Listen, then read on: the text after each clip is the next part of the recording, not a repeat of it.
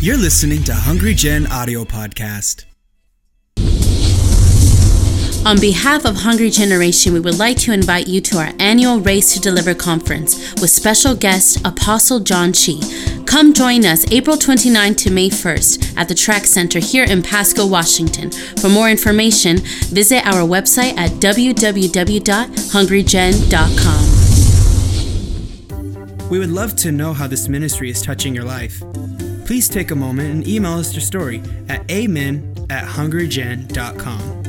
Also, if you're interested in supporting Hungry Gen Ministries, you can donate online at our website, www.hungrygen.com, or visit our Hungry Gen app.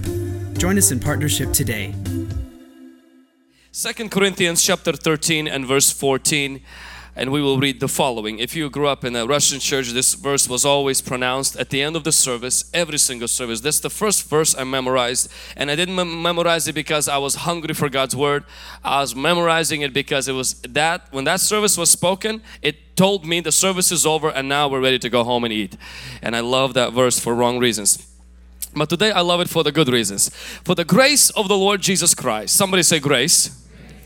And the love of God. Somebody say love and the communion of the Holy Spirit be with you all. Amen. Another translation would say fellowship or communion with the Holy Spirit be with you all. And so as you see there's three components to this wonderful verse and I believe there's three components to us. Uh, we are made as a triune beings, body, soul and spirit. And the reason why we are made like that is because we're made in the image of God and God is a triune God, a God in three persons, God the Father, Son and the Holy Spirit. And we see the mention of the Trinity here. We see the Lord Jesus Christ, we see the love of the God, the Father, and we see the Holy Spirit. And so, and I believe that these are the three components to our spiritual life that are extremely vital. Let's break it down. Number one is the love of God the love of God. We all have heard and been reminded and I'm going to remind you one more time that God is love. Can somebody say amen? But I also have to warn you, love is not God. Not everything that feels love, looks like love, smells like love or tastes like love is God. You can never take your feelings of love and make them the standard of what's right and what's wrong. But God is love. That means that what is the most important thing we have to learn about God is that He loves us. He loves us. He's not mad at us, He's madly in love with us. He's not against us, He is for us. Amen. Sometimes it's hard for people to believe that God loves them, especially if you grew up in a broken home. Maybe you had an absentee father. Maybe you had somebody who, God forbid, messed around with you. Maybe you had a boyfriend that dumped you. Maybe you had people who always big, you know, just they, they big bite you and they, they did bad things to you. And when you've never seen any love around you, sometimes it's hard to hear something like that. And the moment I said love, your mind went blank. Last week I went to, uh, I love Mexican food while I live in Pasco. You gotta love Mexican food if you live in Pasco, amen? And also it's very affordable. And so I, I went to this Mexican restaurant uh, and I don't I like taco trucks but they don't accept Visa. And so uh, they don't accept Visa. I know for what reasons, but but they don't accept visas. And so and I need something to use it with the plastic. And so I would go to a, a restaurant here in Court Street. It's a very small, tiny restaurant. And so when you go in there, the moment they sit you down, before they even ask you for your order, and before they bring you drinks, and before you you have a chance to order your food, they bring you this chips and salsa. How many love chips and salsa? Thank God for chosen salsa. Amen. Some of you, you were not worshiping God for anything, but it's chips and salsa. You're like, thank you, Jesus. If they would have added chips and salsa to the worship, I would have had my hands raised up. But one thing you have to understand about chips and salsa is that chips were not brought there for my meal. They were brought there to prepare me for the meal. They were brought there actually to stir my appetite, you know, and they were free. We all know nothing is really free, so they were actually included later on in some kind of a pricing, but they were brought there to stir up my appetite for the meal. And it would be foolish to come and eat cheese and uh, chips and salsa and just walk out of a restaurant and be mad and say, you know what, I thought I came to a Mexican restaurant. I thought I'm gonna eat some chicken torta. I thought I'm gonna have some enchiladas. I thought I'm gonna have some chicken quesadillas. And here I have only ch just ch chips and salsa. See, every person in the right mind understands chips and salsa were preparation for the meal. They're not supposed to be the replacement of the meal. See, your parents, your friends, your family, even the church environment, your society is the chips and salsa. Sometimes they could be a little bit tasty, sometimes they could be a little bit salty, sometimes they could be sweet, but they're not the replacement for the love of God. God's love is the chicken torta. God's love is the enchilada. God's love is that chicken quesadilla. Somebody say, Thank you, Jesus. And see, what most of us do is that when we have uh, chips and when we maybe come in a broken family, maybe we come and we listen, honey, all of our family is broken. We just all look good on Facebook and Instagram. But you dig deeper, you'll understand we all got issues, we all got problems, and nobody's parents are perfect. But we have to understand that our family is not the main meal. God's love is the main meal. The family is there to uh, stir your appetite for the real Heavenly Father who is perfect, who is always present, always caring, and His love is unconditional. Somebody say yes. God will never allow your family to love you so much to make His love unnecessary. God will never allow your friends love you so much to make His love unneeded. God will never let your husband, your wife, boyfriend, fiance love you so much to make Him unnecessary. And many times when we feel that ache, when we feel that hunger, when we feel like it's not enough, what we do is we squeeze we squeeze it out of our fiance. We squeeze it out of our husband. We try to squeeze it out of our parents. We give them books secretly. We send them on podcasts so they could be better parents. And there's nothing wrong with that. That is good. We all need to improve on loving one another better. But listen, as much as you can eat, you can eat chips until it comes out of your mouth. It's not supposed to be the replacement. God's love is the foundation. Somebody say amen. The second thing is it leads us to is the grace of Jesus. The love of God leads us to the grace of Jesus. Now the grace of Jesus, so God wants to give you love. Jesus wants to give you grace. Before I mention what grace is, I have to mention another word, which is justice. Justice is when you get what you deserve. For example, you punch somebody and they suspend you out of school. That's justice. That's not, it's not fair. That's justice. You, you, you drive recklessly and they take your license. That's justice if you um, you know hurt somebody or harm somebody and you get a restraining order you get fees that's justice. That's that's that's normal. If we do you know we turn our back toward God and we say I don't want to have nothing to do with God and uh, you know and you say I just want to do nothing with God God's not going to send you to heaven because he wants to respect your free will.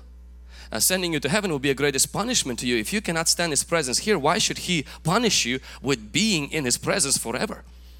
So God will let you have what you want to have. That's called justice the second level is mercy. Mercy is when you don't get what you deserve. Mercy. We all know what mercy is. It's what we hope for when we get pulled over. Most of you don't pray, but when your police officer pulls you over, you speak in tongues. You're like, I don't believe in tongues, but until police officer pulls me over. Mercy. I, remember uh, two weeks ago, I was going to Seattle and I have a they have a um, European car and has a, an accident. They put uh, a, a, German a grill in front of the car, a, a, front grill, which has a plates for German cars or for uh, European plates. They're tiny. They're not like the square ones. And so, um, and I have these, you know, not nice ones, license plates. So I went online and I ordered uh, good license plates. I put them on my car, drove for six months, no problem. Until I went to the camp in Seattle and I get pulled over. And I know why I got pulled over. Because there's only one thing that's wrong with my car, and, and that is that license plates, they're, they're not legal. They're not supposed to be there. And the police officer pulls me over and asks, you know, do you know why I pulled you over? And I play a hypocrite. No. Mm -mm. and uh, he says your license plates are wrong and i said well these are diplomatic license plates he said he said yes they're diplomatic and i said i'm a diplomat he said what and i said i'm a diplomat for the kingdom of god he said do you want one ticket or two tickets so he gives me a warning and he gives me mercy. He doesn't give me a ticket. Oh man, it feels so good. I mean, that, that feeling you get when you like don't get what you deserve. Like you, ah. I'm like, sir, I'll change it. I'll, the first thing I'll do is I'll change it. I didn't. Well, I didn't have a screwdriver and so next morning I'm going to Starbucks and you won't believe it. Two minutes from the camp, literally less than 24 hours, another police officer pulls me over. And this time, exactly same thing about those license plates. And this time he took my title, put it on my title, he warned me. So that the next guy, if he pulls me over, I actually get a ticket. He didn't give me a ticket, but it felt so good getting mercy. We all need mercy. It's good when we get mercy. And God wants to give you mercy, but mercy is not grace. See, mercy is when you deserve something bad and you don't get it. Grace is something more. It's when you get something you don't deserve. See, the police officer gave me mercy, but police officer didn't give me grace. You know what would have been grace? If he would have pulled out his checkbook and given me 500 bucks. You're like, that's impossible. Yeah, that's why Jesus only gives grace. Because you don't have it, I don't have it, nobody have it. Only Jesus Christ can give you grace. Somebody say amen. A police officer can give you mercy, your mama, your daddy, your principal, listen, we can give mercy to one another, but when it comes to grace, it has to come from above because we then got that currency running in our in our society, in our community. Amen. See, grace is like grace is not like you're feeding a homeless person, you know, giving them something they, they don't deserve. Grace is more like you're feeding a person, for example, let's say he is homeless, who the night before broke into your house, broke your glass, broke your car, stole everything, sold it, and now you came to him and you're gonna give him food. Now it's one thing to come to him and say, you know what, I won't beat you to death. I won't drag you to court. You know, I won't do anything bad to you. That's mercy. But coming in and say, I forgive you for what you've done. And hey, let, let me take you to a coffee shop or let me take you to a restaurant and let me pay for you now. That is something that is grace. And the Bible says that God gives love. Jesus gives grace. He doesn't just give you, you know, washes away your sin. He doesn't just take what you deserve. But Jesus comes and on top of that, He gives you something you completely don't qualify for. That's why as a Christian, you always have to pray big prayers. Don't just pray, Lord God, don't get let me get caught. Don't just pray, Lord God, help me to pay my bills. You got to pray big, audacious prayers. Why? Because Jesus has a grace account and He wants to give it to you. Amen. Some of you you're gonna have a marriage you don't deserve to have because you've done mistakes in your past. But Jesus will give you grace. Other people will look at you and say you know why did you end up with that person? And you will say this grace God will prosper. A lot of you, you guys gonna prosper you financially. You maybe come from a family or maybe you don't have an education. You had no opportunity to be in school and you will see God will just bless you. And not because you're better, not because you're cocky, not because even you are a Christian, but because you believe in the basic aspect and factor of Christianity. Jesus gives grace. Amen. Now it leads me to the third factor and that's the communion of the Holy Spirit. Fellowship of the Holy Spirit. Now I want you to see that it doesn't say fellowship with the Holy Spirit. So this is not saying you fellowshipping with the Holy Spirit, though that is good. It's saying the Holy Spirit will fellowship with you. So we see God the Father saying, I want to give you love, agape love, unconditional love. Jesus saying, I want to give you grace, not just justice, not just mercy. I want to give you grace, something even more than that. And the Holy Spirit is coming and the Holy Spirit is saying, I want to fellowship with you. I want to commune with you. I want to have a relationship with you. So that tells me that Holy Spirit is a person you and I can have a relationship with. Holy Spirit is not a force. Holy Spirit is not a wind. Holy Spirit is not a fire, oil or dove. Holy Spirit is not fuzzy feelings. Holy Spirit is not tears rolling down your eyes. Holy Spirit is not tongues. Holy Spirit is not falling on the ground. Holy Spirit is not even prophecy. Holy Spirit is not a is not a gift. He is the gift of God. He is a person. If the fact the Holy Spirit gives us communion tells us that there is a relationship the Holy Spirit wants to have with us while He is on this earth with us and as Christians we believe He lives in us. Can somebody say amen? One of the ways Holy Spirit communicates to us is through His Word. The author of the Bible is not James, Peter and John. It's the Holy Spirit. One of the ways He communicates to us is many times through our parents and our pastors, our mentors. Sometimes He speaks to us through our consciousness and our promptings. At times He speaks through dreams and visions.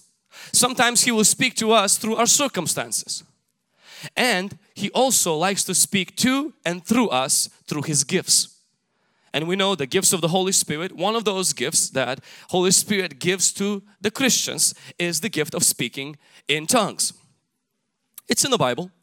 The Bible says Jesus baptizes us in the Holy Spirit and anytime that happened we see in the scriptures numerous times all the writers of the New Testament that they would receive this gift and they would speak in another language. I know for those of you maybe who are coming you know from another background, religious background which uh, made fun of this or maybe you were a part of that, that you made fun of those people. Um, I understand. Or maybe you're coming from a place where you were taught that this is of the devil as and also the healings are you know not from God. Uh, gifts of prophecy are not from God. The, all of these things were completely done and gone with. Uh, I do have to correct that understanding a little bit to let you know that the Bible says Jesus is the same yesterday and it didn't end there. Today and forever. So let me ask you a question. Are the demons stayed in the book of Acts they didn't. They moved on to 21st century. The sickness stayed in the book of Acts. It didn't. Uh, is our need for power stayed in the book of Acts? It didn't. You saw the testimonies today and it hurts my heart to see little girls who are filled with the pressure of life and cutting themselves. And you're looking like in America in the 21st century, this is happening in my own backyard. This is happening. That just shows how much vacancy we have and how much need we have for the power of the Holy Spirit. I believe the Holy Spirit is for today. I believe Jesus wants to bless us with the Holy Spirit today. And so in the conclusion, I want to give you just four practical steps on how to receive the gift of speaking in tongues. As we are praying for this, every service and we are encouraging each one of you to encourage you to ask God for more. If you come here, you've gotten saved. I want to let you know that there is a relationship with Holy Spirit God wants you to have. Jesus and Heavenly Father are sitting on the throne. The Holy Spirit is on this earth and He wants to have a relationship with you. And He wants to not only fill you with, with Himself that you speak in other language, but He also wants to fill you with Himself that you have in power to live a Christian life and spread the message of Jesus Christ. Somebody say amen. The first thing is that is you have to relax. The Bible says when the Holy Spirit came upon disciples in book of Acts chapter 2 verse 4 verse 2 we see one thing is actually I didn't see that before. They were seated. Disciples were not praying Disciples were not even on their knees. Disciples were seated and as they were sitting, the Bible says the Holy Spirit came and they started to speak in other tongues. One of the biggest hindrances to receiving the fullness of the Holy Spirit is being panic, stressed out or anxious. Sometimes I go to camps and they ask me to pray for people to receive the baptism of the Holy Spirit and you see this men and women coming to the front as though they're pregnant about to deliver something. And, and they feel like if, if I miss this, I'm gonna go straight to hell. There's this tension, there's this panic. Until you relax, even today when we're going to pray, if the Lord gives us opportunity, if we're going to pray, one thing you have to understand, the Holy Spirit will baptize you, but you gotta chill. Just like that. The baptism of the Holy Spirit doesn't make you more righteous. The love of God, the grace of Jesus, that's already our foundation. And to receive that, you just have to relax. Even last Wednesday when people who received the baptism of the Holy Spirit and they testified one thing, they said, until I actually relaxed and I said, listen, there's no pressure. I just focus on Jesus. I glorify Jesus. The Holy Spirit lives inside of me and as He fills me and they just yield their tongue to Him, next thing that happens, they started to speak with the heavenly language and God began to fill them with the presence of the Holy Spirit. You have to relax. The Holy Spirit wants you to, when you get relaxed, don't be stressed, don't live in panic, don't be like, oh my goodness, but I'm a home group leader, you know, I, I really have to get it. Why? Why? So that you can put it like a badge in front of your home group? You just have to relax. And that's when God will baptize you with the Holy Spirit. Number two, tongues are not just for praying. The Bible says that they spoke with other tongues. The Bible doesn't say they prayed in other tongues. Did you know that when the first Gentile received the baptism of the Holy Spirit, Peter was preaching and as Peter is preaching, preaching about Jesus crucifixion, how Jesus is the Son of God, the Bible says the Holy Spirit comes upon the first, this guy was a Roman, emperor, a Roman soldier. He wasn't like a Christian. He was not even a Jewish. And right away, as they were hearing the message, they were not even praying, the Holy Spirit came and they start speaking in tongues. Apostle Paul says that he likes to sing in tongues. As sometimes you hear during worship when our worship team, you know, takes that moment when the music is playing and we all sing and we sing to the Lord and then we sing in a language unknown. And you may be saying, wow, they're singing in Russian, it's so beautiful. It's actually not Russian. and all of us Russians were like, well, Spanish is singing Spanish, man, Spanish so beautiful. But it's not Spanish. And so I believe as we come, as you come more to church, you will begin to hear more and more when we worship God, not only with our mind, but we worship God also with our spirit. So tongues is not only for prayer. You can speak even when you don't pray. You can worship with tongues even when you don't pray. Can somebody say amen? Number three, the Holy Spirit gives utterance, but we speak in tongues. The Bible says they were filled and begun to speak. Means the Holy Spirit doesn't take control of your mouth. Otherwise, it will be witchcraft. The Holy Spirit doesn't control us. He leads us. He fills us. The Holy Spirit is not like the devil that takes hold of you and makes him to do what he wants. The Holy Spirit gives you utterance, means he fills you on inside. You yield your tongue to him and he takes over and he speaks as he wishes. Now I understand you may say, why tongues? You have to understand one thing is that your mind is very limited. You know of the problems that you know of right now in your life. The Holy Spirit knows of the problem you don't. The Holy Spirit knows of the problems of other people's lives. And many times what He will do is when you will begin to pray, He will begin to use your language to pray for the situations you right now don't even have an idea about and he will begin to use that sometimes you know he bypasses our limitation of our mind to pray the way he wants it to be prayed and that's why prayer in the Holy Spirit becomes a prayer that's pleasing to the Lord same thing when it comes to worship. We are so limited in our English vocabulary, but the Holy Spirit is able to pray how it is pleasing to the Lord. And that's why I really want to encourage every single one of you that when you speak in tongues, sometimes those tongues are actually angelic languages. The Bible says in 1 Corinthians chapter 13 verse 1 is that if I speak with tongues of man and tongues of angels, Apostle Paul says. That means when you speak in tongues, not always, but sometimes it's the language angels speak. Angels don't speak English. When God allows them, they can speak English to you, but their language is different. Their, Eng their language is not Russian. Their language is not Spanish. They have a completely different language. And when we go to heaven, you're going to speak their language. Even those of you who maybe think that the speaking in tongues is a charismatic idea, wait till you get to heaven. Angels have a different language. So when you speak in tongues, sometimes you actually are speaking in the language of angels. Where you are speaking in a language that heaven speaks. And God right away, uh, Holy Spirit tells angels what to do through speaking in tongues.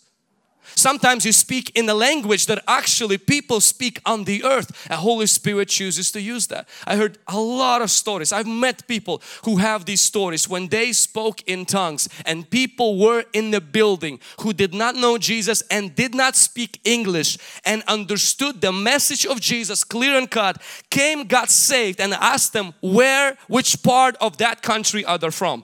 And they said, I have no idea what you're talking about and how Holy Spirit is able to use that. Can somebody say amen? And number four, don't be distracted by those who don't understand. You know, it's interesting that though this was the move of God, though Jesus was behind it, the Holy Spirit was behind it, you know what some people said? Some said mocking. Some mocked, some laughed, and that's nothing new. Uh, people still do that today. People mock the idea that Jesus rose from the dead. Some of you, you know, who became Christians, you're comfortable with that. But then the idea that the Holy Spirit can use people today, you might not be comfortable with that. And as a Christian, when you get filled with Holy Spirit, do not be distracted with what people say. We have to pay attention, love and respect people, but we have to go always back to the Word of God. Sometimes even a family will rise again and says, you went to what? You said what? You speak in what? In that church? I told you stay away from those crazy people. That's how it happens. Disciples had exactly the same thing. People mocked them. But you know what usually the mocking happens from? Who it comes mostly from? It's not the people, it's from us. It's when you get filled with the Holy Spirit, you begin to speak in tongues. And it's so great, it's so awesome. And the next day, this thought comes into your head. I made all of that up. We all have that. I've had that. I know when I got baptized in the Holy Spirit, I called my pastor and I told him that I got filled with the Holy Spirit. But honestly, the only thing I had was a few syllables that was coming out. I knew it was from the Holy Spirit. And then it turned into a sentence and it felt so awesome, felt so great. I knew that was from the Holy Spirit. I see that in the Bible. And I told my pastor, finally I got baptized of the, with the Holy Spirit after like six months of praying. And then next morning I wake up and I literally have this cloud of thoughts that overwhelm my mind. Vlad, you made all of that up. Your tongues, they, they sound so weird. They sound so so different. And I told the pastor, I said, I feel like so, this is like not, not, this is from me. pastor says, eh, well, it's supposed to be from you. It's supposed to be your mouth, but he says every single person will have that. Just cast away those thoughts. He says the Holy Spirit baptize you and don't look back. And I did that on Sunday and I never looked back. Don't get distracted, even with your own understanding. Your understanding is like a cup. You can't fit an ocean into a cup, but it doesn't mean you can't start drinking. Amen. Thanks for listening to Hungry Gen audio podcast. We believe that you've been blessed by this message in Jesus' name. Tune in next time for more uplifting and powerful words from our church to you. If you're excited about what God is doing at Hungry Gen and want to experience firsthand the miracles and learn how to effectively and practically live out God's Great Commission, Join us this summer, June 20th through September 16th, for Hungry Gen's very first internship program. For more information, email internship at hungrygen.com. Thanks for listening.